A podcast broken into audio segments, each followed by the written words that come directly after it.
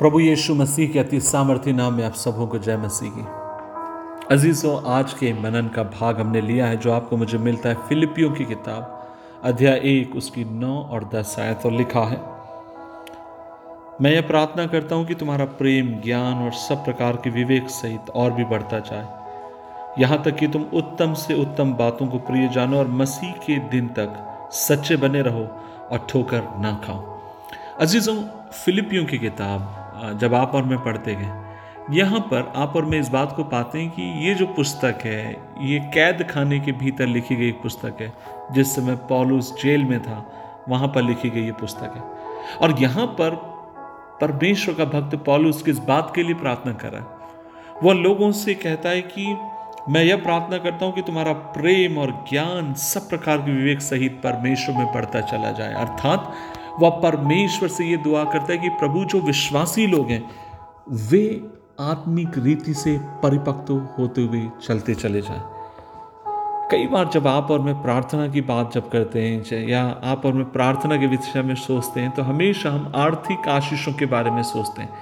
प्रभु, आप मुझे ये दे दीजिए, मुझे वो ब्लेसिंग चाहिए, मुझे गाड़ी चाहिए, मुझे घोड़ा चाहिए, मुझे चंगाई चाहिए। आप और मैं हमेशा आर्थिक आशीषों के बारे में ही सोच कर प्रार्थना कर पाते।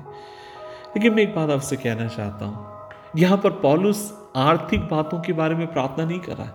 यहाँ पर पॉलुस क्या कर रहा है? परमेश्वर के वचन के भीतर आप और मैं देखते हैं कि उसकी प्रार्थना विश्वासियों के लिए यह है कि विश्वासी लोग परमेश्वर के प्रेम में क्या होते चले जाएँ? परमेश्वर के प्रेम में और उसके ज्ञान में तुम क्या करते चले जाओ? बाइबल कहती है, बढ़ते चले जाओ। इसका मतलब ये नहीं था कि फिलिपी के लोगों के भीतर परमेश्वर के प्रति प्यार नहीं था। नहीं।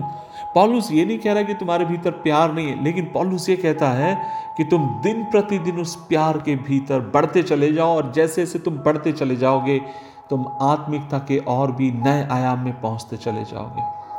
अजीजों, जो लोग कई बार साधारणतया अपनी बढ़ोतरी को रोकते हैं या उसको नकारात्मक तरीके से देखते हैं, मैं आपसे कहना चाहता हूँ कि वे लोग परमेश्वर में कभी बढ़ नहीं सकते।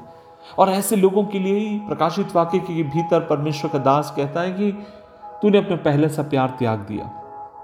आज मैं आपसे कहना चाहता हूँ कि हम में से कितने लोग स्ट्रगल करते हैं इस बात के लिए कि प्रभु जी, जब मैं नया नया विश्वासी बना था, जब मैंने तुझ पर विश्वास किया, मैं कितनी प्रार्थना कर सकता था, कितनी देर तेरी उपस्थिति में बैठ सकता था। प्रभु जी, अब मैं नहीं कर पा रहा हूँ, अब मुझसे नहीं हो पा रहा है। पता क्यों नहीं हो पा रहा है? क्योंकि कहीं ना कहीं बढ़ने की बजाय हम स्टक हो गए।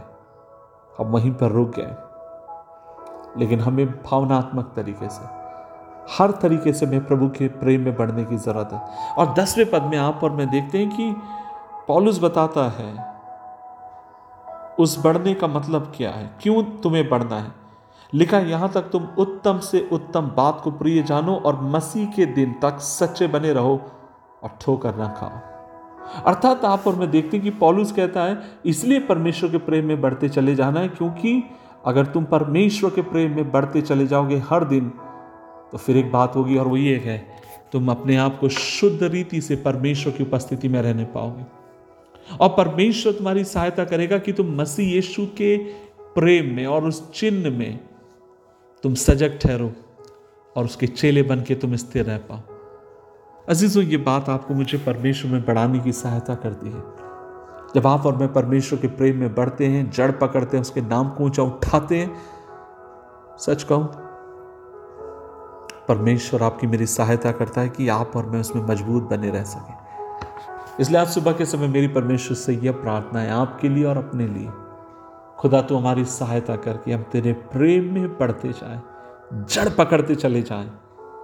ताकि हम लगातार जब बढ़े तो हम और भी फलों को तेरी महिमा के लिए लाने वाले हों। दुआ करें। प्रभु जी, हम धन्यवाद देते हैं इस दिन के लिए और आज हम मिलकर दुआ करते हैं। सहायता कर। हम तेरे निकट आए। तेरी इच्छा को अपने जीवन में जाने और तेरे पीछे चलने वाले हों। मदद करके प्रभु जी, सिर्फ़ हम आत्मिक आशीषों की तरफ़ ना भागे, लेकिन उन तमाम आशीषों के लिए भी प्रभु हम ललायत रहें। जिनके विषय में तेरा वचन हमसे वादा करता है। यीशु मसीह के नाम से मांगते हैं। आमीन आमीन आमीन।